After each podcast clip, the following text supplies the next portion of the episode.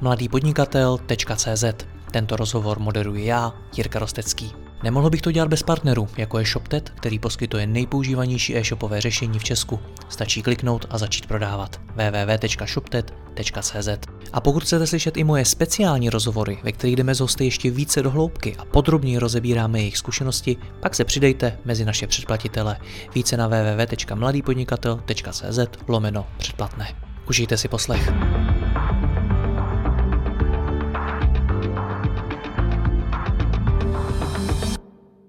Dobrý den, máme tady další investiční speciál zaměřený především na zkušené manažery a podnikatele.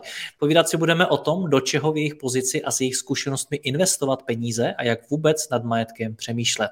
Mým hostem je Vít Endler, který si prošel bohatou kariérou, šest let například řídil polský MOL a dnes sám investuje a je šéfem investiční platformy Fingood. Vítku, ahoj. Jirko, ahoj a děkuji za pozvání. Já děkuji tobě a doplní ho privátní investiční poradce Marek Odehnal. Marku, dobrý den. Dobrý den, Jirko. Tak, Vítku, začněme tebou. Jsou podle tebe zkušení manažeři a podnikatelé dobří investoři? Umí podle tebe dobře nakládat s penězi z tvý vlastní zkušenosti? Hmm, to je strašně individuální. Já si myslím, že to je velmi podobný jako průřez celou společností. Jo? To znamená, že když jsi dobrý podnikatel, nerovná se, že jsi dobrý investor. A, a, a naopak, jo, když jsi špatný advokat, eh, podnikatel, neznamená, že nemůžeš být dobrý investor. Jo, ale pravda je, že uh, to investování, tak jak si myslím, že by ho měla dělat většina lidí, je neříkám jako komplikovaný a ani neříkám, že je jednoduchý, ale jako měli by ho zvládnout. Pokud by někdo se chtěl živit investováním a být jako profesionální investor, tak to už je trošku jako jiný příběh, a, ale tam si myslím, že my nemíříme ani v tomhle našem rozhovoru a vlastně ani to není to téma, protože člověk, který podniká, se primárně soustředí na to, aby rostl ten jeho biznis a aby byl jako úspěšný v tom podnikání. A to investování pro něj by mělo zejména znamenat to, že on ochrání ty peníze, které si vydělal a má nějaký horizont, ve kterým eh, prostě mu to řekne, hele, pokud by si s tím podnikáním skončil nebo s tou jako manažerskou kariérou, tak ty, to, co si vydělal, by tě mělo uživit. Jo? Takže to je jenom v zásadě zjednodušeně řešeno tak, jak to vidím já, jak já se na to dívám a není to úplně o tom, že jako bychom tady chtěli říkat, eh, staňte se profesionálními investory, protože to je prostě jako ve všem, jo? jako profesionální sportovec musí strašně dlouho trénovat a musí tam mít nějakou určitou dávku talentu a, a píle a, a disciplíny a úplně stejný potom je to třeba v tom investování. Hmm. Marko, jaká je vaše zkušenost? Vy s těmi podnikateli a manažery dost často pracujete, pomáháte jim ty peníze investovat. Tak jak z vaší zkušenosti s nimi umí nakládat? Eh, já souhlasím s tím, co tady teďka padlo, že ten hlavní biznis, ten hlavní výnos se tvoří v té firmě a ne v tom soukromém investičním portfoliu. Tam je to o, ne o tom, aby tohle portfolio konkurovalo té firmě výnosem, ale o tom, že je to o jiný, o jiný práci s riziky, o té diverzifikaci. A určitě, jak tady taky padlo, tak v momentě, kdy ten člověk tu firmu vybuduje a buď ji prodá, nebo si z té firmy vytahuje dividendy, tak eh, on tomu obětoval spoustu krve, potu a slz a určitě nechce ty peníze přijít. Takže v téhle fázi už to není o tom, že se honí za výnosem, ale je to o tom, že by, nebo minimálně by měl, neříkám, že to tak dělají všichni, protože samozřejmě podnikatel je specifický živočišný druh a s tak riziku má asi trošku posunutý jinam než běžný smrtelník, ale uh, určitě by měl uh, spíš se zaměřit na ochranu tady toho majetku a, a udělat nějaký procent nad inflaci, než aby se snažil ho ještě třeba zdvojit nebo než kvůli strojnásobit. Hmm. No, mně přijde, že spousta, jak podnikatelů, tak manažerů si nějaký ty investice třeba sami zkusí, zkusí do něčeho ty peníze vložit. Markus, s jakými zkušenostmi tedy za vámi přichází? Podařilo hmm. se jim to? Mm, velmi často ne. Je to z toho důvodu a vždycky mě to strašně překvapí, že člověk vlastně, který dokáže strategicky uvažovat a který vlastně má v té své firmě prostě Excel úplně na všechno, včetně prostě pomalu toho, kdy a jak se bude zásobovat toaletní papír prostě, tak v tom soukromém investování tohle strašně podceňuje a jako neumí přemýšlet strategicky, neumí, neumí se nad tím zamyslet, eh, vyhodnocuje strašně krátkodobě a především není tam prostě nějaký systém. Já když se na ty portfolie dívám, tak je to prostě takový pejsek s kočičkou, takový cirkus. A velmi často je to o tom, že ho někdo prostě dobře osejloval. A tady má nějaký dluhopis, tam má nějakou směnku, nějaký fondy v bance, který mu vlastně jeho bankéř eh, v bance, kde, kde má primárně účet, tak prostě, hele, řekli, máš tady nějaký peníze, měl bys s tím něco dělat, tak dobrý, tak co mi navrhnete? No, mám tady fond ABC z naší skupiny finanční, tak je tam umístí, dobře, neřeší to. A když se ptám, jako jaký je zatím koncept, eh, kam to hlavně má směřovat, tak většinou neví.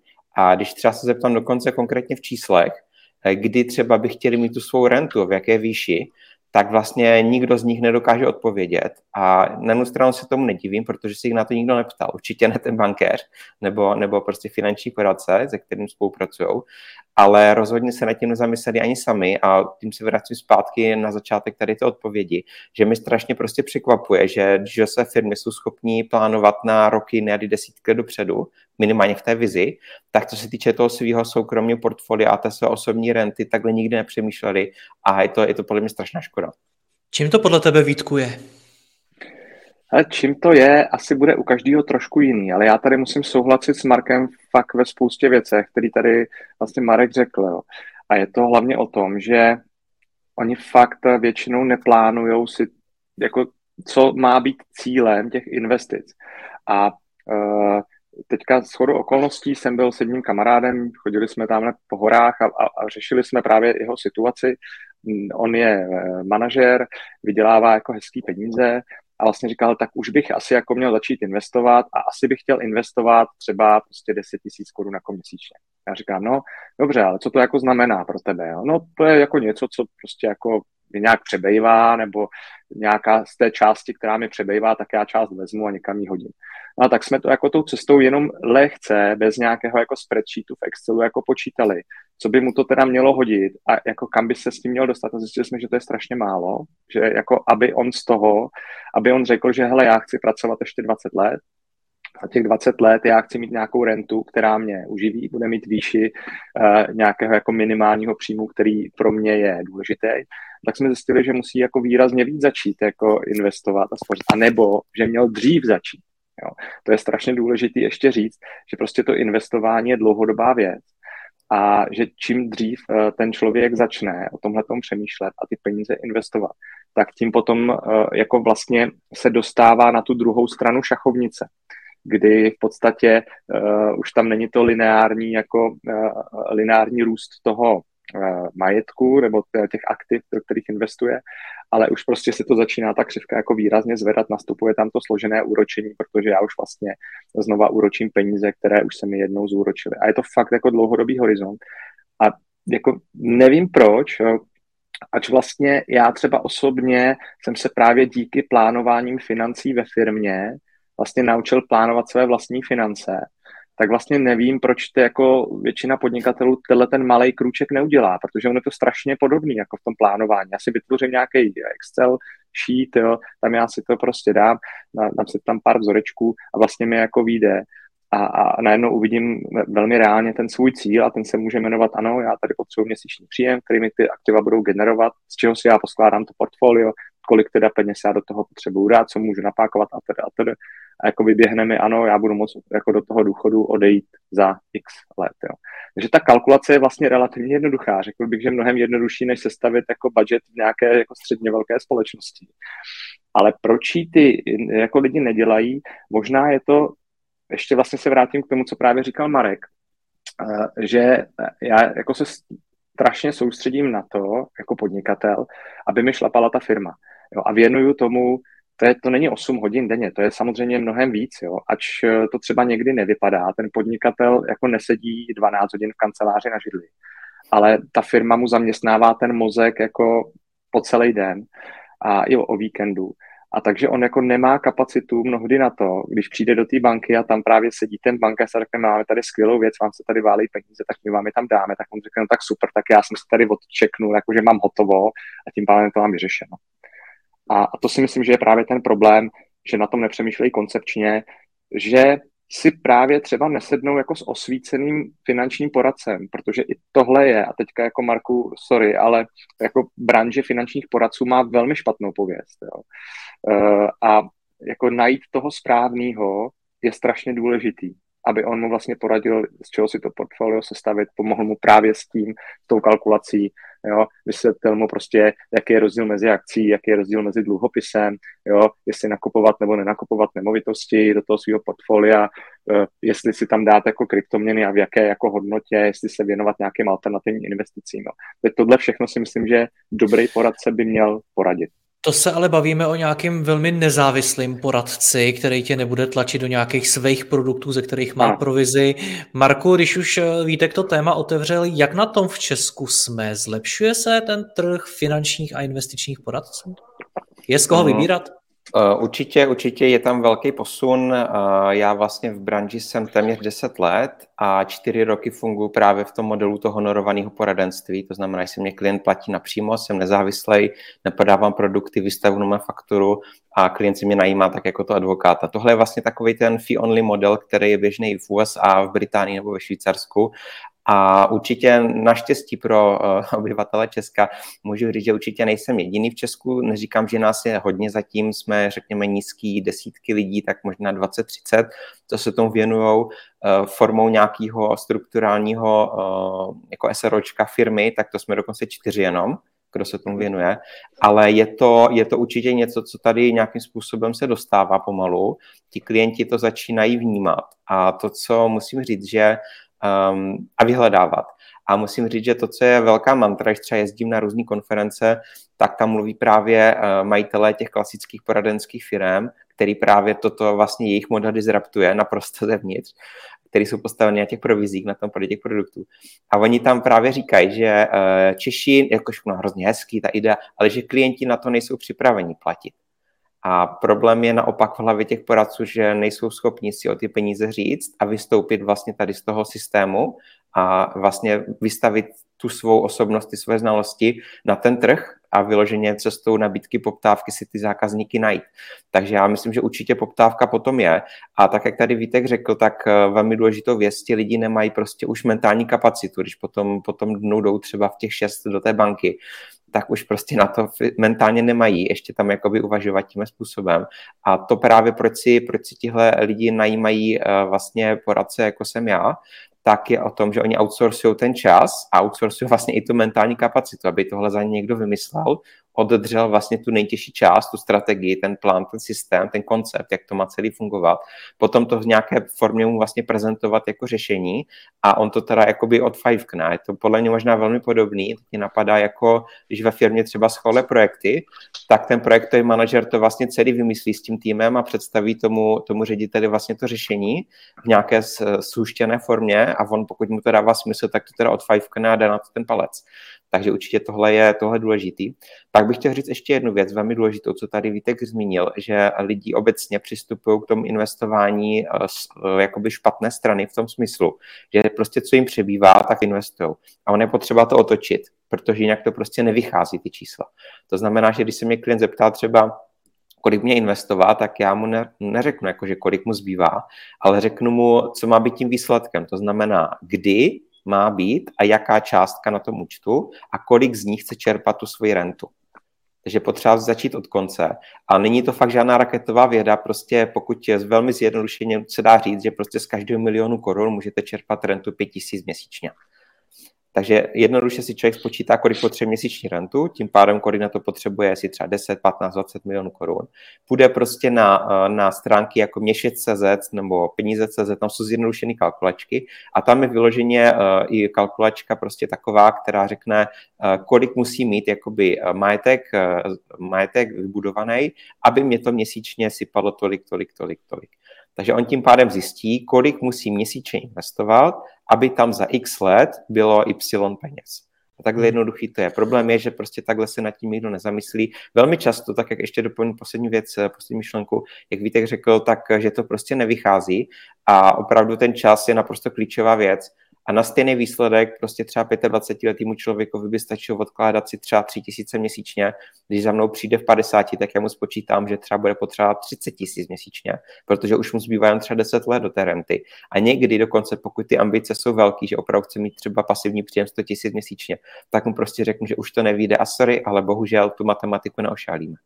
Jo, takže čím, za, čím začít, tím líp samozřejmě. Jasně, to říká spousta lidí, i vy dva jste to vlastně řekli v našich předchozích rozhovorech. Na druhou stranu, my se tady bavíme uh, o zkušených podnikatelech, manažer, manažeřích, což jsou lidé, kteří pravděpodobně hodně pracovali, uh, pravděpodobně ty peníze, které vydělali, třeba chtěli investovat zpátky do své firmy, pravděpodobně už investovali samozřejmě do své rodiny, do třeba bydlení a tak dále a tak dále. Kde je v tohletom všem prakticky z tvý zkušenosti, Vítku, čas a prostor na to odkládat nějaký peníze do nějakých dalších investic, který se ti zhodnotí jednou v budoucnu v čase? Eh, kde je tam prostor nebo čas? Já si myslím, že to je zase o tom nastavení té hlavy. Jestli ty si ten prostor a čas chceš udělat, protože fakt se musíš teda podívat dobře, tak já tady makám, ať už jsem prostě manažér ve velké korporaci, kde uh, pro někoho jako manuálně pracujícího to může vypadat jako strašně jednoduchá práce, ale vůbec to tak není. Jo. A ten člověk jako vychází, odchází z té kanceláře poměrně zdevastovaný, jo, po třeba 25 letech, 30 letech té práce. A, a velmi podobně to mají ti podnikatelé, kteří pak řeší jako ještě spoustu jako dalších věcí jo, v rámci celé firmy. Takže ty lidi jako jsou docela, zhum, neříkám, že všichni jako jsou vymačkaný, zhuntovaný, jo, ale uh, oni by si měli fakt včas jako uvědomit, že ne pořád budou mít tolik energie a tolik síly vlastně to dělat. A buď tu firmu prodají, nebo ji předají, ne vždycky se to dá prodat, jo, to je strašně důležité si uvědomit, ne vždycky se to dá prodat. V momentě, kdy já tu firmu někomu předám, ať už je to management nebo třeba moje rodina, tak ta šance jako na to, že ta firma dál pojede a bude mi generovat tu rentu, se snižuje, protože pokud to neudělám správně, tak to předání a ty statistiky jsou neúprostné, tak to jako předání se ve většině případů nepodaří a e, nebo prostě tu firmu zavřu, což se taky velmi často děje. Jo. Ten podnikatel řekne, hele, to nemám komu předat, jo, ne, nemůžu to prodat, protože to je navázané na mě, tak já to zavřu a najednou ten příjem není. Takže fakt by měli ty lidi tu kapacitu najít, ne jestli jako kde se dá najít. Oni by ji prostě měli najít. Jo.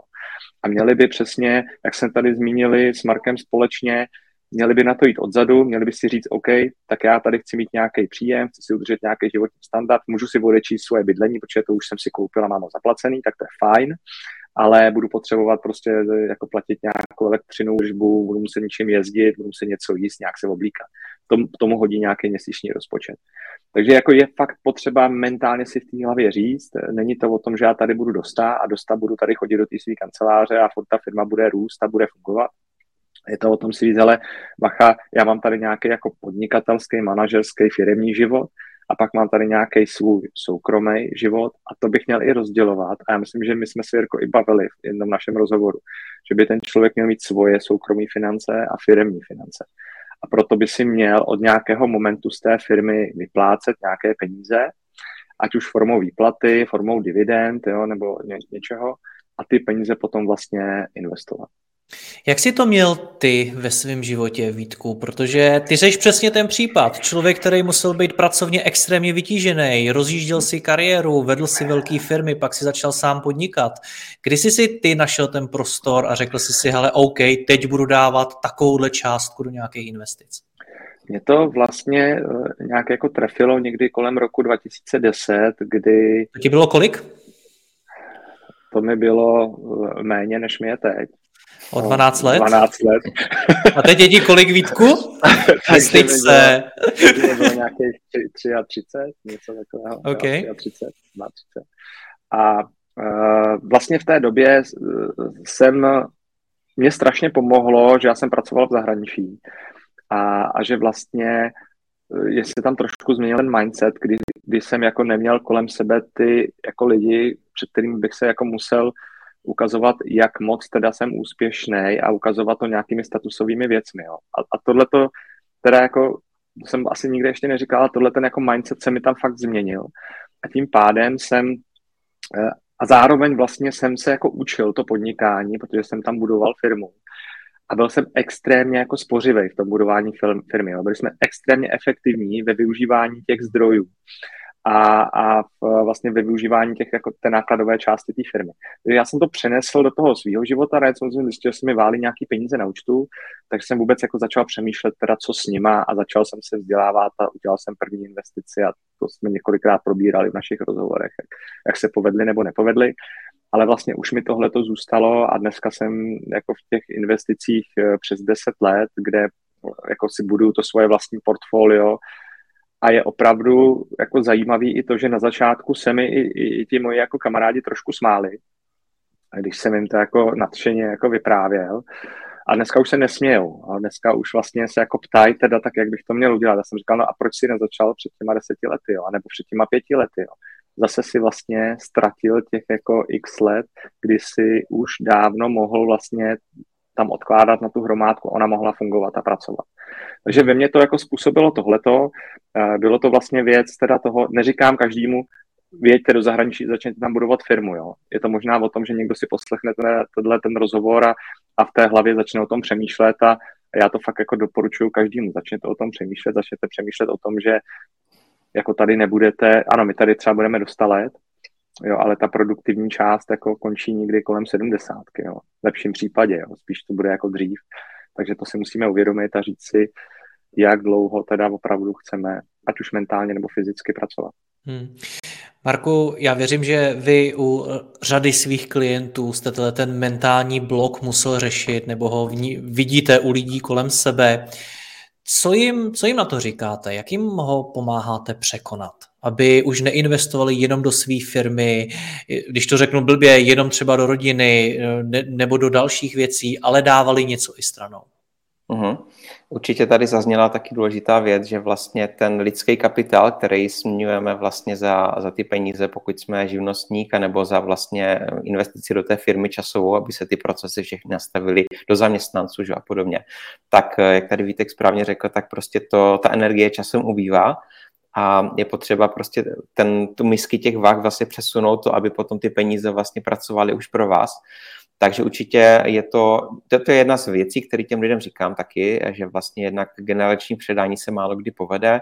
Druhá věc je, že někdy uh, to prostě prodat nejde. Konkrétně třeba u Jirko u vás nebo u mě je neprodatelný náš biznis, protože postavený na našich osobách. Já nějaké nabídky už měl, nepodceňujte mě. No.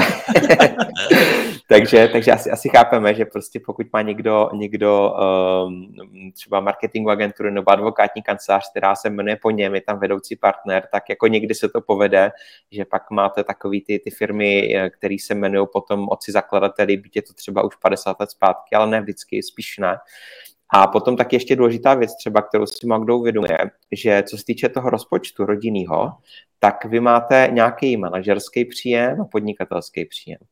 A v momentě, kdy tu firmu člověk prodá nebo z ní prostě odejde, tak najednou eh, cestovní, auto, internety, telefony, hardware, všechny notebooky, tablety, podobně, všechno se to platí z firmy a najednou si to bude muset platit ze svých peněz. A u spousty manažerů nebo majitelů firm to třeba může být i 40% měsíčních výdajů, který hradí firma. Pokud ta firma najednou nebude, tak eh, jim klesne vlastně extrémně ten, ten měsíční příjem, respektive ty výdaje se navýší a ten příjem neporoste a pak je právě potřeba to vykryt z té, z té renty. Takže i toto třeba věc je, na kterou, na kterou málo kdo uvažuje. Ale abych neutekl z té otázky, tak určitě ten mentální blok, snažím se tam právě, tak jak správně Vítek říkal, eh, jim eh, vlastně nějakým způsobem otevřít tu myšlenku v tom, že prostě ta firma, pokud je na ní závislá, tak prostě ty rizika jsou velký může se jemu něco stát a zároveň on tam prostě nebude věčně, energie bude čím dál méně a je proto potřeba diverzifikovat ty příjmy i tady z toho, řekněme, energetického hlediska. Protože to, že, že to jakoby dává smysl třeba finančně budovat si portfolio mimo tu firmu, to je taková ta jakoby logická straka věci, ale podle mě strašně lidi přeceňují tady tu energetickou stránku toho, toho jakoby té vitality toho člověka a spoustu, že jo, víme, víme případů vrcholových manažerů, který prostě vyhořeli a nebyli schopni dál prostě pokračovat, protože prostě to psychicky nešlo.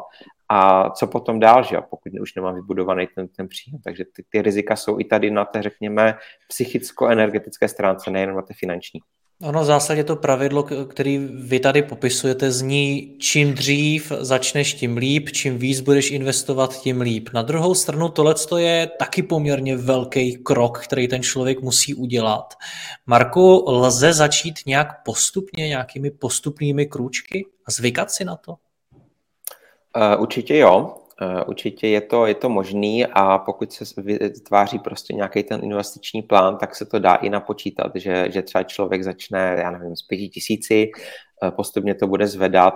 Na druhou stranu zase je potřeba říct, a chtěl bych trošku tady možná i hodit do reality většinu lidí, to, tak to tak prostě je, budu možná trošku tvrdý, ale jinak to nejde. Prostě pokud si bude člověk odkládat tisícovečku, tak prostě to nebude stačit na tu rentu.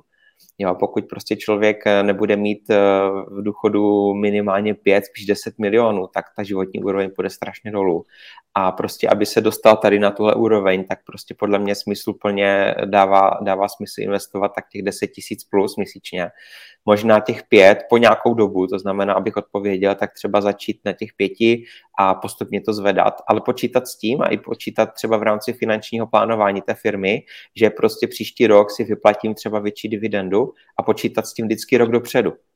Že vím, že ten můj osobní finanční plán je nastavený, že budu potřebovat větší úložky, budu je potřeba za rok, za dva, za tři, tak tím pádem i tu firmu na to připravit tak, aby vlastně eh, ten budget prostě byl vyčleněný na tu výplatu té dividendy dopředu a neřešit to vlastně ex post.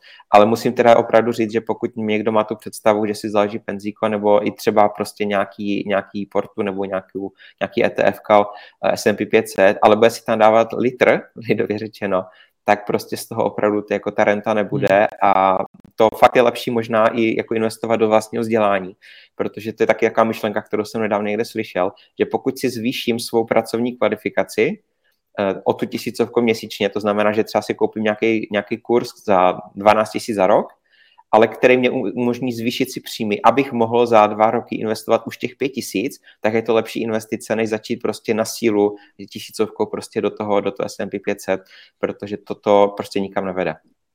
Vy oba se shodujete na tom, že je potřeba mít teda vůbec pojmenovaný ten cíl, proč investuju a čeho tím chci dosáhnout. Vítku, já vlastně nevím, jestli to není až moc eh, osobní otázka, ale jaký ten cíl je u tebe? Proč ty vlastně investuješ? Jo. Já jenom ještě se vrátím tady k tomu, co zmiňoval Marek, jo, že si myslím, že je důležité, aby to zaznělo. Uh, je hrozně jako krásný uh, pravidlo, který se jmenuje pravidlo 4% uh-huh. a uh, 4% rules.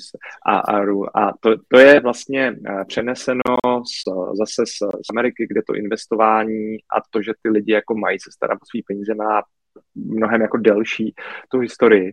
No a oni říkají, hele, jestli jako chceš mít tu rentu, která se teda bude rovnat nějakému příjmu, myslím, že přepočítáno to vychází cca 50 tisíc korun měsíčně, no tak by si měl odcházet asi z 20 miliony jo, eh, do toho důchodu což bude znamenat, že ty si z těch 20 milionů budeš potom brát ty 4%, ale těch 20 milionů ty bude generovat uh, jako něco navíc než ty 4%, tím pádem ty jako pořád budeš mít ty těch 20 milionů a oni ti furt budou jako pracovat pro tebe a ty si z toho můžeš vytahovat ty, uh, tu rentu, která se jmenuje 4% ročně.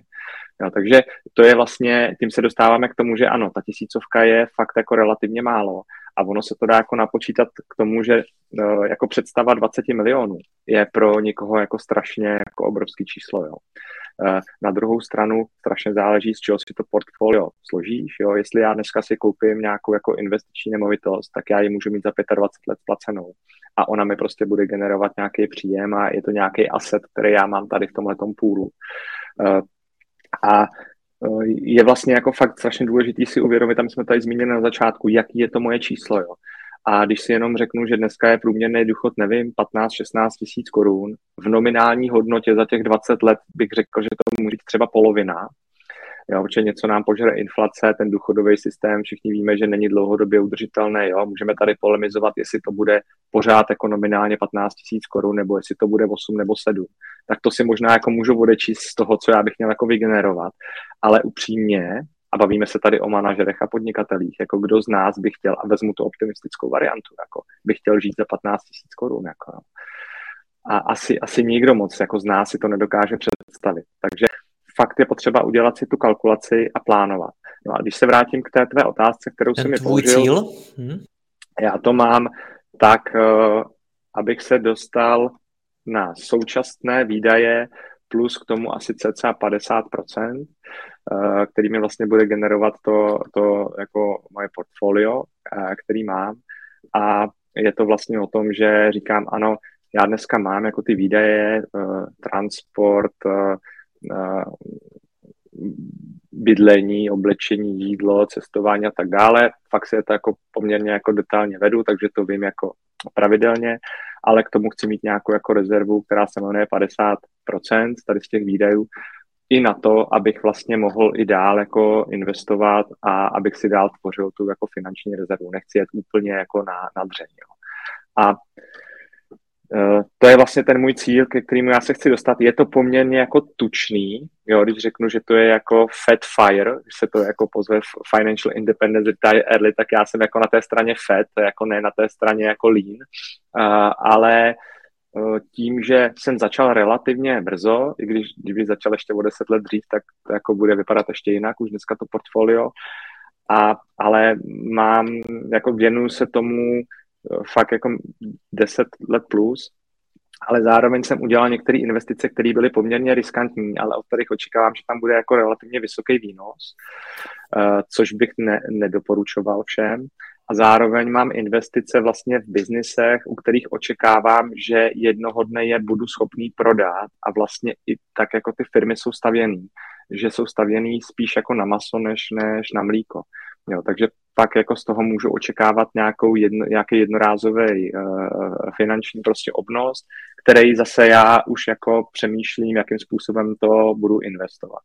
A hmm. ještě možná tady u tohohle toho se zastavím. Uh, on, on se to Marek to nakousnul. Jo. Když se jako první věc je tu firmu vybudovat, aby byla úspěšná, a pak může nastat ten, ten jako prodej. Jo. A i ten prodej by měl být úspěšný. Většina podnikatelů chce prodávat v momentě, kdy se té firmě nedaří. No to znamená jednu věc, jo, to znamená discount, jo, to znamená prostě slevu jako při tom prodeji, takže uh, jako na tohle by ty podnikatele měli myslet, pokud já tu firmu stavím na prodej nebo ji budu chtít v budoucnu prodat za nějaký horizont, tak bych tu firmu na to měla připravovat. A uh, pak jako projít tím prodejem firmy, to je taky něco, co prostě není jako úplně jednoduchá disciplína a ne každému se to dobře podaří. Jo. A ještě musím taky většinou počítat s tím, že když tu firmu prodám, tak stejně ještě nějaký rok tam budu muset do té firmy chodit, protože ten, kdo si ji koupí, tak eh, mi řekne, tady máš peníze a, a čau, ale většinou mi řekne, tady máš peníze a já jsem si sice udělal hloubkový due diligence, ale očekávám, že tam nějaký jako kostlivce najdu a, a ty je budeš jako ještě čistit. Jo. Takže, takže no, taky ty peníze ne, si... nemusíš dostat, protože to může být vázaný na spoustu věcí, taky jsem jo, řadu takových takže, příběhů slyšel. Takže je fakt potřeba i tohle to si jako do toho zakalkulovat, že si tam mám kalkulaci dobře, já jsem tady zainvestoval do biznesu, ten biznes chci prodat v nějakém horizontu, chci z něj mít prostě XY peněz, tak jenom se jako říct, jestli to je opravdu reálný, eh, kolik mi sežerou prostě náklady na tu transakci, jestli ty prachy dostanu hned, hmm. nebo je dostanu v nějakém čase a tak dále. Marku, Vítek udělal to, že si sečetl svoje výdaje a k ním přihodil 50%. A to je to, k čemu svýma investicema vlastně míří, že by z nich jednou chtěl mít. Takhle se to dělá? Uh, už určitě, určitě je to jedna z cest a už takhle jakoby detailní pohled na to je, bych řekl, nad 90% většiny majitelů firm, takže kteří nad tím také nepřemýšlí.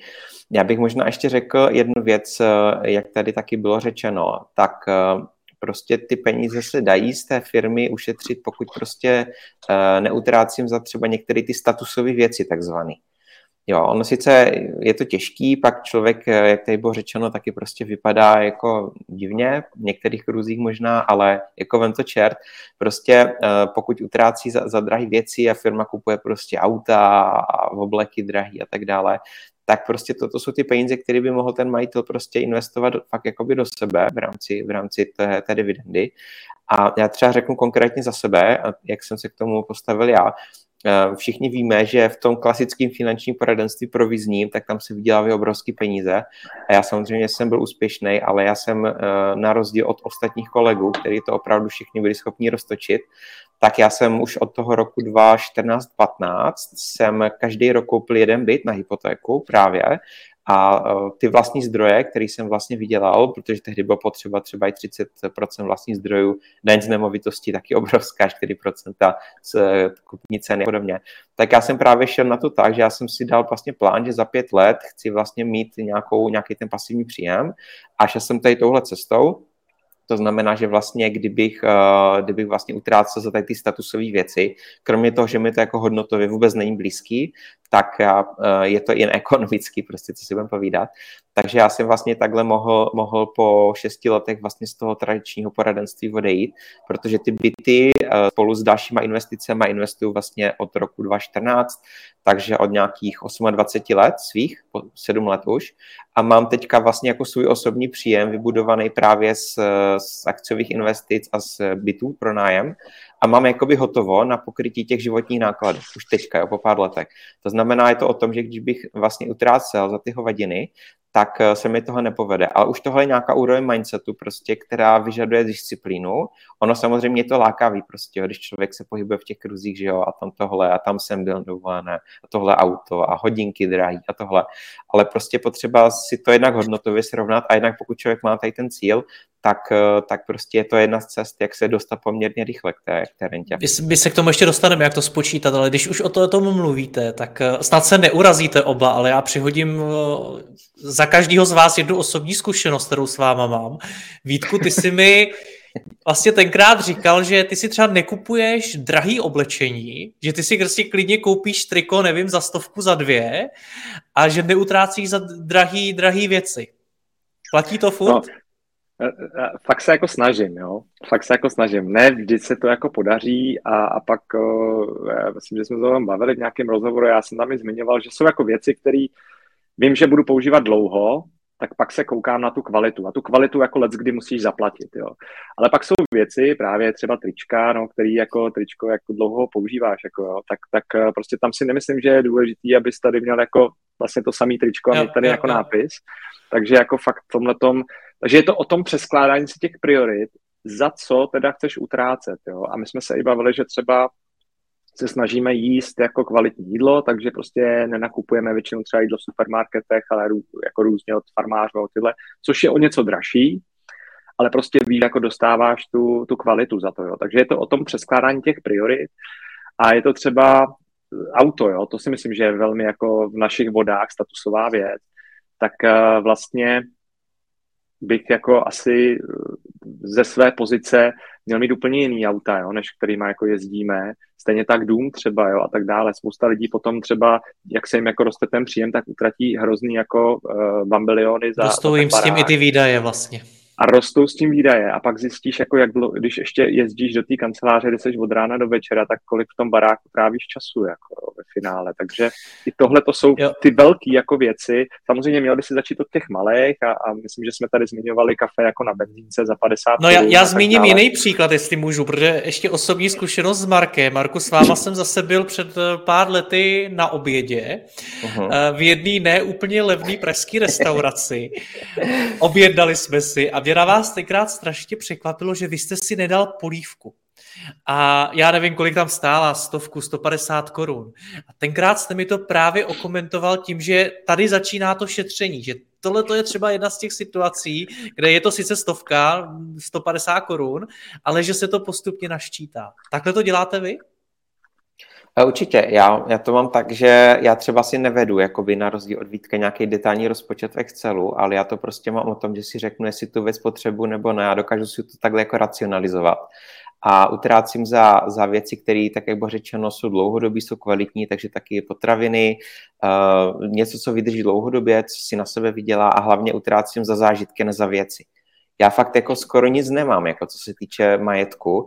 Eh, když jezdím z Brna do Prahy, jezdím zásadně vlakem nebo autobusem, kromě toho, že můžu pracovat cestou, tak prostě je to samozřejmě ekonomický a je to, je to prostě super, jo. Takže mm, je to prostě o tom, jako odpoutat se, možná je to i generační záležitost, nebudem si říkat, že ne, eh, že prostě ti starší, starší lidé, kteří prostě ještě zažili bolševika, tak prostě nic neměli a ten pocit jako něco mít, vlastnit, být vlastník, jak to bylo v tom filmu českým, je prostě jako naprosto uh, jakoby uh, chorobný pro některé uvažování lidí a pro jejich jako duši, dá se říct. A třeba jako taková věc, když už teda to auto mít, tak jak správně víte, řekl, ono stejně 90% času jako stojí, jo. Takže um, kupuju si něco a ještě ideálně v horším případě na leasing, co vlastně splácí, ono to ztrácí hodnotu. A když vezmu operák, tak prostě si to pronajímám, a ať už se to týkají třeba i notebooku, že dneska je možnost a tak dále, tak prostě je to něco jako spotřební věc a já to potřebuji využívat, to nepotřebuji vlastnit. Jo, ale to vlastnictví je prostě naprosto jako uchylka u některých lidí. A i třeba ten podíl jako je nájemního bydlení v Česku, v Německu je to obráceně. Tam 80% lidí bydlí prostě v nájmu a nepotřebují to vlastnit. Ale tady každý prostě mít vlastní bydlení, vlastní barák, vlastní byt je prostě jakoby takový ten status toho jakoby životního úspěchu. Čeká to dva z rodina, že jo, okolí přátelé. A pokud člověk to vlastně jakoby dokáže rozbít tady ten stereotyp a dívat se na to čistě ekonomicky, tak je to ta cesta právě k té nezávislosti. Já mám pět bytů, který pronajímám a stabilním nájmu, protože prostě mi to dává smysl a nebudu prostě si kupovat pasiva, že jo. Kupu aktiva, který mě generují další aktiva. Takže jednoduchý to je, ale je to, je to fakt o tom prostě mentálním nastavení a i těch hodnotách, protože ono se říká, že peníze nekazí lidi, ale oni jako eh, zakcelerují ten charakter, který máte v sobě. To znamená, když, když máte prostě dobrou povahu, dobrý uvažování, tak ty velké peníze vám dodají svobodu a naopak prostě pokud je člověk jako destruktivní v tomhle, sebedestruktivní, tak právě potom lidi, že jo, který, který na to mentálně nejsou připraveni, vyhrajou někde v sasce, tak nikdo si ty peníze prostě neudrží. Hmm. Jo, takže tak, tak to je. A pak jsou ty případy i než, než kvůli nějaký alkoholismus, drogy a tak začnou hýřit a, a jakoby i morálka jde prostě potom do kopru a je to, je to takový začarovaný kruh, který nemá šťastný konec. Hmm.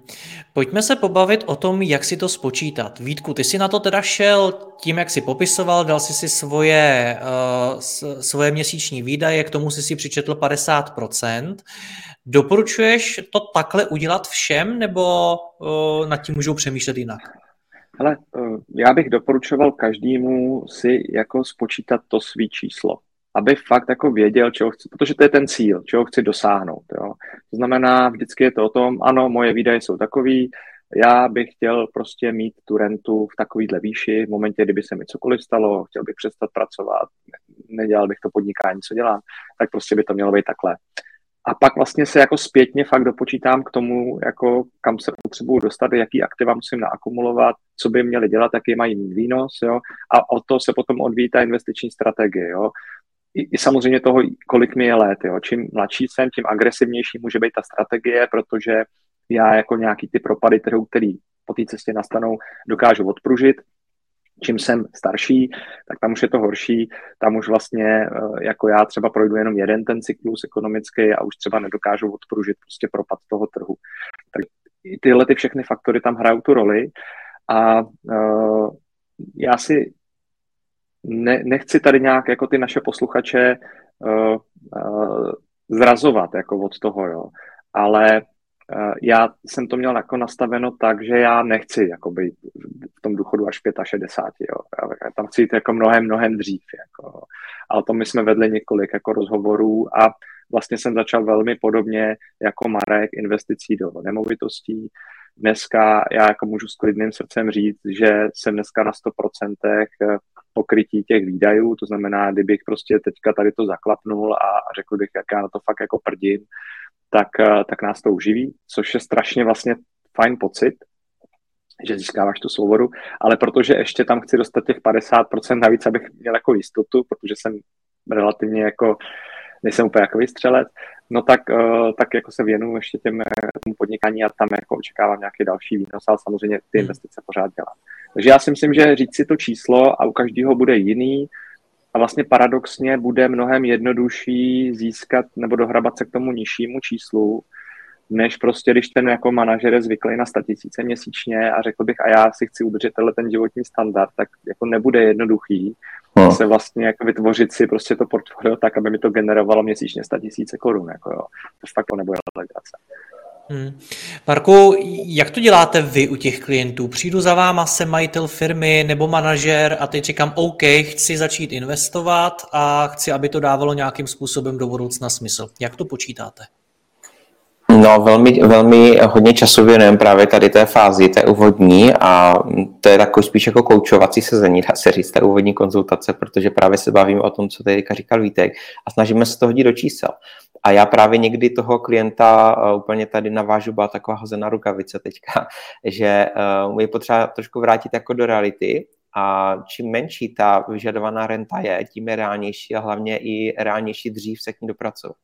Protože pokud se budeme bavit o nějaké i rentě možná nekonečné, která prostě je nachystaná i na to, že to portfolio se předá další generaci, což je něco, co my tady zatím neznáme, ale v Americe je normální, že se akcie dědí třeba už 150 let, tak eh, abych dal konkrétní čísla, tak na 100 tisíc měsíčně opravdu nekonečné renty, která bude chodit za jak, jakýkoliv počasí investičního, tak je potřeba mezi 35 a 40 miliony korun majetku.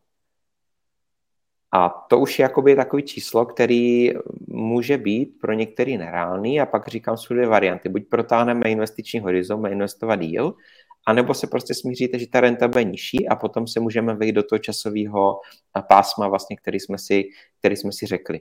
Takže hodně, hodně eh, kalkulujeme třeba tady ty, tady ty varianty a většinou je to o tom, že musíme dojít k nějaké úpravě toho, toho cíle původního toho klienta, protože zjistíme, že je to prostě nerealistický. A velmi často taky prostě i třeba fakt se dostaneme do takové fáze, že on i třeba opravdu jako přehodnotí ten svůj životní standard a uvědomí si právě na základě tady té zpětné vazby ode mě, že možná fakt jako nepotřebuje až tak moc peněz, když prostě tady tohle si odpustí, tohle nebude kupovat tak často, to oblečení třeba a tak dále. Takže v výsledku zjistí, že místo 100 tisíc stačí třeba 70, no a najednou se bavíme na o jiných číslech. Takže je to hodně, hodně tady o tom počítání, o tom ukazování těch variant, vlastně nějakých paralelních scénářů a nezřídka opravdu říkám, že, že se i ten to zadání vlastně jakoby změní oproti tomu, s čím ten klient na tu konzultaci přišel. Hmm. Přijde mi, že to zná snad každý investor, že když začínal investovat, tak ta první investice nebo dokonce několik prvních investic nakonec stálo pořádně za houby. Já mám dojem, že je to příběh i vás obou, že ty vaše první investice nakonec nebyly úplně zdařilý. Je to pravda, Marku? Ne. Já ne? Jsem... Vám se to povedlo? Mně se to povedlo, já jsem vlastně prodělal jako tak, já nevím, asi 10 tisíc a to bylo, když jsem si hrál na Forexu na začátku a zjistil jsem, že tudy cesta nevede. Ale fakt jakoby nějaký zásadnější věci uh, jako trvalější nemám. A to je to takzvaný školný, to co myslíte, u někoho to školný je vyšší, u někoho nižší. Školný. Samozřejmě je lepší si, si, ho, si ho zaplatit uh, dřív s menšíma penězma než později. Ale uh, možná je to právě tím přístupem, že prostě uh, já třeba nevnímám jako kolísavost trhu a nikdo by to tak neměl vnímat, uh, jako prostě riziko. To není riziko, to je prostě dočasné ocenění těch aktiv. A pokud prostě tady Apple je teďka třeba 20% níž ta akcie, tak to neznamená, že prostě ten MacBook, který teď, teď všichni tři sedíme pravděpodobně, tak je jako horší jo, a že ta firma bude vyrábět horší zařízení. Takže je to, je to o tom, že to, čemu já se snažím vyhnout, je takzvaná trvalá ztráta kapitálu. A to bych doporučil všem, protože jakmile prostě jednou eh, dáte peníze do něčeho, co prostě zkrachuje, kde, to, kde se to nepovede, tak ty peníze vám nikdo nevrátí. To je podobně jako vlastně inflační ztráta s inflací. To znamená, jakýkoliv propad, pokud si samozřejmě koupím, eh, koupím eh, fakt jako balík x desítek, stovek, možná tisíců akcí, tak vím, že ten trh se prostě vrátí. Já si to takhle racionalizuju, nepanikařím, ani umím si představit, že i kdyby to šlo dolů o 80%, tak já se podívám, co tam je za firmy a vím, že prostě bude to trvat třeba 10 let, ale že se to prostě vrátí. Pokud si hmm. koupím nějaký dluhopis, nějaké pofiderní firmy a ta firma zkrachuje, tak to odepíšu celý a ty peníze se nikdy prostě nevrátí. Jo. E, další varianty jsou tady různý, že jo, tokeny a, a různý prostě po domácku tady vytěžený kryptoměny v paneláku od různých kryptobaronů a podobně. Takže na to bych dával uh, jakoby fakt apeloval, dejte si na to pozor, že prostě už budete investovat do něčeho, kde hrozí trvalá ztráta, tak to je to, kde, kde už prostě ty peníze člověk nenažene. A já jsem se na to dával, dával od začátku uh, pozor a tím pádem opravdu si troufnu říct, že vlastně nebyla investice, která by se jako nějak zásadně nepovedla, která by mě stála víc než, než řekněme nízký desítky tisíc. Vítku, Marek, 10 tisíc, nízký desítky tisíc, tak jak drahý bylo tvoje školní? Ale uh, moje úplně první školní bylo nějakých 50 tisíc. No, tak ty jsi začal bytu, na velkým teda. No, při nákupu bytu, který jsem pak ve finále vlastně ani nekoupil a tak to bylo úplně jako první. A pak vlastně, pak jako první byt, který jsem koupil, tak pro mě ten celý proces byl tak strašně jako komplikovaný, neznámý a stresující, že jsem si řekl, že už to dělat nechci. Nakonec to dopadlo dobře, ten byt je dneska jako super, skvěle se zhodnotil, skvěle jako vydělává a já jsem pak jako dělal další, další transakce. Takže jako já si myslím, že to školní je asi důležitý, jo, že, že a jestli na začátku by to mělo být tak, že ten člověk jako o tom fakt se začne jako vzdělávat a bude jako o tom přemýšlet, než že vezme všechny své úspory a, jo, a řekne prostě, jo, tady nějaký kluci něco říkali, tak já to někam jako dám. Jo. A pak samozřejmě diverzifikace, no, to je prostě slovo, který jako uslyšíme zleva zprava, ale velmi často jako strašně málo lidí to dělá, jo. Takže dneska, když se podíváme na ty trhy, tak vlastně dole máme akcie, dole máme prostě eh, i zlato jako nějak neperformuje, krypto je taky dole. Najít si v, tém, v tom jako svým eh, investičním portfoliu investice, které vlastně mi budou buď to dlouhodobým horizontu se to zotaví, což se většinou stává právě třeba u akcí nebo i u kryptoměn, anebo jsou to investice s nějakým pevně daným výnosem, s nějakým solidním zajištěním a tím pádem já pak taky můžu jako to svoje riziko uh, jako velmi často prostě rozmělnit nebo, nebo to diverzifikovat. Takže vždycky je to o tom, jak si sestavím to portfolio. Na začátku školní, no, tak jako já jsem ho zaplatil, tak možná i právě proto si tady povídáme, aby ho nikdo jiný nezaplatil. To si myslím, že jako důležité taky říct, že eh, jako dneska naštěstí ty informace jsou mnohem líp dostupné a hodně lidí ty informace sdílí. Uh, I díky prostě technologiím a, a, a všem jako dostupným uh, komunikačním prostředkům, takže vybrat si ale správný lidi. Jo. Tady byly zmíněni nějaký kryptobaroni, který jako říkají, hele, mám tady super jako, mě, eh, super jako novou měnu, kterou jako tady nabízíme a určitě se zhodnotí a je registrovaná na nějaký burze Uniswap. Uniswap je jedna z největších kryptoburz, to je pravda, jo, ale zalistují ti fakt úplně všechno. Jo, takže na tyhle ty fakt věci pozor a kouknout se vždycky na ten fundament, udělat si vlastní nějaký due diligence. A, a jako říct si, jestli ta investice pro mě má cenu v momentě, kdy mi někdo nabízí zhodnocení v řádech jako desítek až stovek procent ročně, tak okamžitě bych měl spozornět, protože uh, vždycky je to o tom, že čím větší výnos, tím větší je riziko. A, a pokud já si tuhle tu rovnici budu pamatovat, tak uh, pak je to o tom, ano, spokoj se prostě s výnosem, který bude třeba 8% ročně, ale dělej to pravidelně. Jo. A já pak eh, dosáhnu toho složeného úročení, složeného výnosu a to je o tom, jako, eh, co, co mě na tom bude zajímat. Jak teda začít?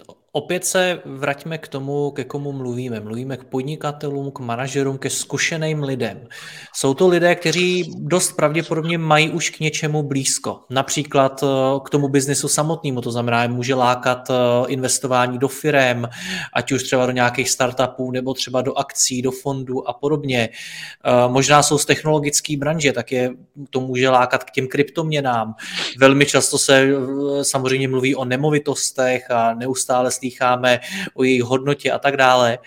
Tak eh, jak si z toho vybrat, jak začít, Marku?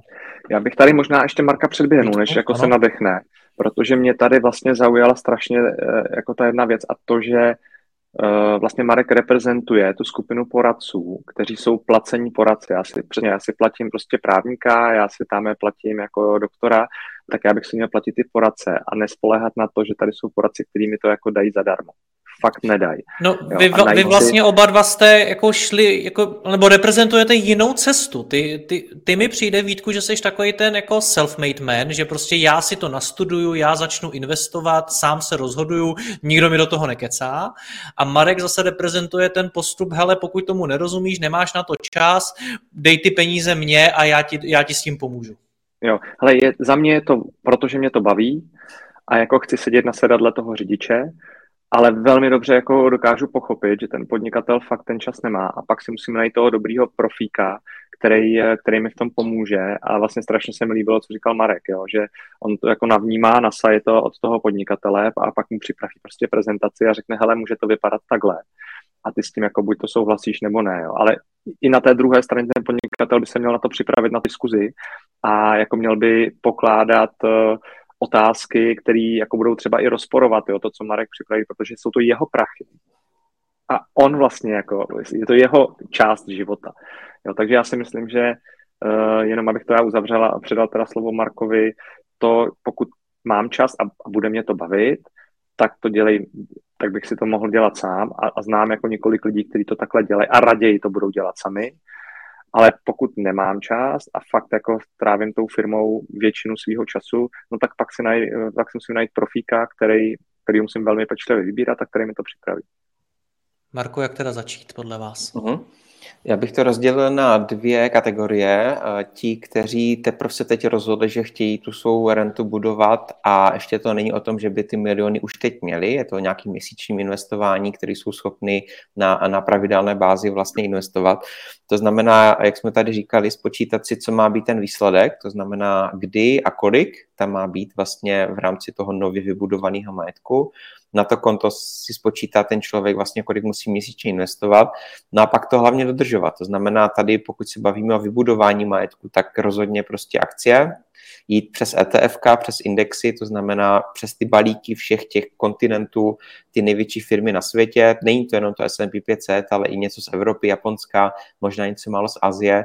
Takže pokud vlastně bude měsíčně takhle investovat do nějakých třeba 4-5 tisíc firm na světě, tak vlastně to nemůže dopadnout špatně pokud si to nepokazí sám svým vlastním chováním. To znamená, je to hlavně pak o těch emocích, držet se toho plánu, i když ty trhy padají, naopak si uvědomit, že to je sleva, to znamená něco naopak eh, přikoupit. No a u těch, eh, u těch eh, kteří už třeba mají nějaký, nějaký ty miliony a jsou schopní jakoby začít dřív, když to takhle řekněme, a už třeba si něco z toho vyplácet. Protože ten princip je vlastně pořád stejný. Jo. Tam jde jenom o tu částku, takže ono i klidně, uh, budu třeba konkrétní, pokud třeba by měl člověk 3 miliony, tak už uh, může mít portfolio, který mu bude vyplácet třeba 13 tisíc měsíčně a může mu to splácet hypotéku. Ano, na uživení to není, není to renta v pravém slova smyslu, ale spadne mu tady ten obrovský balvan z toho rodinného rozpočtu. A není to jakoby taková nereálná částka, už takhle mu to může jakoby ulehčit život. Teď, ne za 30 let. A pak je to o tom, že se to musí dobře nastavit, ta strategie. Já třeba konkrétně samozřejmě nevymýšlím na koleni, ale inspiruju se u, u věcí, které fungují. To znamená, jedním třeba z inspiračních zdrojů, který můžu všem doporučit si nastudovat, tak je portfolio Nobelovy nadace, ze které se právě platí ta Nobelova cena. A oni to mají eh, vlastně vymyšlený tak, že to portfolio funguje 70 let a musí každý rok, bez ohledu na to, co se děje, vyplatit částku, která je právě odměna tomu laureátovi té Nobelovy ceny. A navyšovat i o inflaci samozřejmě. Je to velmi podobné jako to pravidlo těch 4%, co říkal Vítek, že zhruba podobná částka plus aktuální inflace se vlastně vyplácí z toho portfolia. A tam je to složený prostě z nějaké části z akcí, z nemovitostí, z dluhopisů a z hotovosti. A je to o tom, že vlastně vy musíte vědět, z které té části tu rentu si budete vyplácet. Když to velmi zjednoduším, tak v momentě, kdy jsou dobrý roky, vytáhnu si tu rentu, nebo respektive v jejich případě tu odměnu pro to laureáta z těch akcí. V momentě, kdy je nějaká korekce na trzích, neříkám krize, ale tak, jak řekla třeba teďka, aktuální stav, tak to vyplácím vlastně z té části těch instrumentů s pevným výnosem, což jsou třeba ty dluhopisy nebo ty nemovitostní fondy a počkám, až se ty akcie zotaví. No a pokud je něco jako byl COVID nebo 2008, to znamená padá úplně všechno, tak to nebudu tahat ještě víc dolů samozřejmě a mám nachystaný cash, hotovost vyloženě třeba na tři roky pobírání té renty, abych opravdu měl ten příjem pravidelný, mohl z toho žít a byla to dostatečná doba na to, aby se zotavily další složky. A pak je to jenom o tom vlastně hlídat ty poměry. To znamená inspirovat se u těch, kteří fungují. Dál bych mohl zmínit třeba portfolio dolarových milionářů, který si taky můžete najít. Na internetu to je vlastně portfolio lidí, který, a vlastně jednotlivců, možná to ještě blížší tady posluchačům než nějaký nadace. Člověk, který má čistou hodnotu mění aspoň 1 milion dolarů, to znamená nějakých 23-25 milionů korun. A to portfolio vypadá zhruba po 25% akcie, nemovitosti, dluhopisy a hotovost. Jo, takže taky žádná věda, když takhle dělají ti bohatí lidi, asi ví, co dělají, tak se třeba jich inspirovat. Nebo uh, třeba uh, Norský ropný fond, to je vlastně státní fond, který financuje důchody v Norsku. Veškerou ropu, kterou oni vytěží, tak vlastně uh, z toho investují. A tenhle státní důchodový fond investuje z 80% do akcí protože Norové jsou inteligentní, ví, jak fungují uh, trhy, tak proto jejich důchodci mají takhle pěkný důchody, protože jejich vláda prostě ví, jak uh, s těma státníma penězma hospodaří. Takže asi bych se inspiroval u těchto dvou věcí, to znamená, že to zhrnu, tak uh, u lidí, kteří začínají, teprve teď si řeknu, začnu se s firmy vyplácet nějaký peníze navíc, tak nastavit si plán, kdy a kolik by to mělo být, vím, kolik mám měsíčně a investovat přes nějaký ty ETF, indexové fondy do široce diverzifikovaného portfolia portfolia akcí, jenom akcí na dlouhý horizont, nebát se toho a u těch, kteří už by chtěli třeba nějakou mini rentu si vyplácet, třeba na splácení ty hypotéky nebo leasingu na auto, tak si eh, nastudovat nějaký tady tyhle nadace a udělat si to portfolio třeba i sám podle toho jejich vzoru. Pojďme to schrnout, je těch informací hodně. Vítku, ty jsi v té pozici byl. Eh, byl jsi manažer, eh, rozjížděl si vlastní biznis. Jak teda v takové situaci začít podnikat? Pardon, investovat. Ale první věc je ten mindset a změna toho mindsetu. Znamená to, mám tady nějaký podnikání, mám tady nějakou práci, tý věnuju dneska spoustu času, protože tu energii mám, ale musím jako počítat s tím, že ty energie bude, bude trošku míň nebo, nebo ještě míň a měl bych teda tady mít jako nějaký svůj záchranný padák, nějaký svůj penzijní fond. No, takže to je první krok, jako musím vůbec jako začít, musím změnit ten svůj mindset. Pak teda si spočítat buď to sám, anebo zase s nějakým profesionálem si spočítat, eh, jaký je teda to moje číslo, který ho chci dosáhnout a vlastně vytvořit si tu časovou jako osu a eh, jít odzadu a na začátku mi vypadne, kolik teda peněz já musím začít eh, jako spořit. Jo.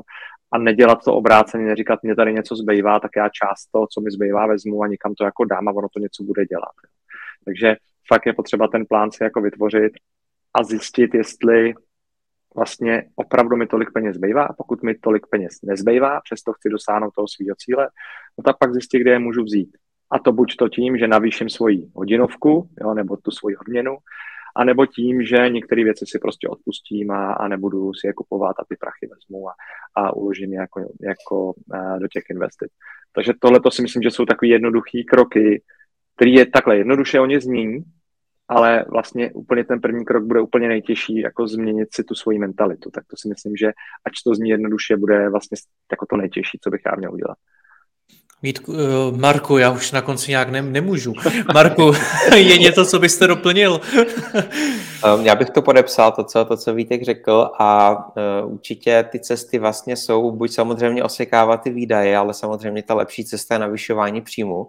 To znamená, pokud já budu investovat do sebe, budu si zvyšovat svou kvalifikaci, můžu si zvednout hodinovku, nebo pokud jsem zaměstnaný, tak zvednout svoji cenu na trhu práce, najít si prostě uh, lepší, lepší zaměstnání s lepším příjmem, tak to je samozřejmě ta lepší cesta. Takže já bych určitě apeloval, jak jsem tady dneska zmínil, že prostě takový ty uh, Loni prostě to strašně jelo Etherem, investice S&P 500, investujte tisícovku, budete prostě za vodou. To jako technicky je za to pravda, ale já bych tady zdůraznil to, co jsem řekl, že podle mě na začátku, než takovou částku, tak je lepší fakt investovat do sebe, abych mohl do budoucna investovat víc. To znamená zlepšit si kvalifikaci, zvýšit svou hodnotu a e, tím pádem do budoucna mít e, větší zdroje na to investování, protože i ta vysená renta bude potom lepší a větší. Pánové, já vám oběma moc děkuji za rozhovor, ať se vám v investování daří. Mějte se hezky. Ahoj a naschledanou. Tak jo, ahoj, naschledanou. Ahoj, naschledanou. Děkuji vám za poslech tohoto rozhovoru a zvu vás i mezi naše předplatitele. Tvořím pro ně speciální rozhovory se zkušenými podnikateli, manažery, freelancery a dalšími profíky ze světa biznesu. V tématech jdeme ještě hlouběji a připravujeme pro vás konkrétní praktické zkušenosti z podnikání. Snadno tak objevíte cené zkratky a informace, které vám pomohou ve vašem biznesu. Více zjistíte na www.mladý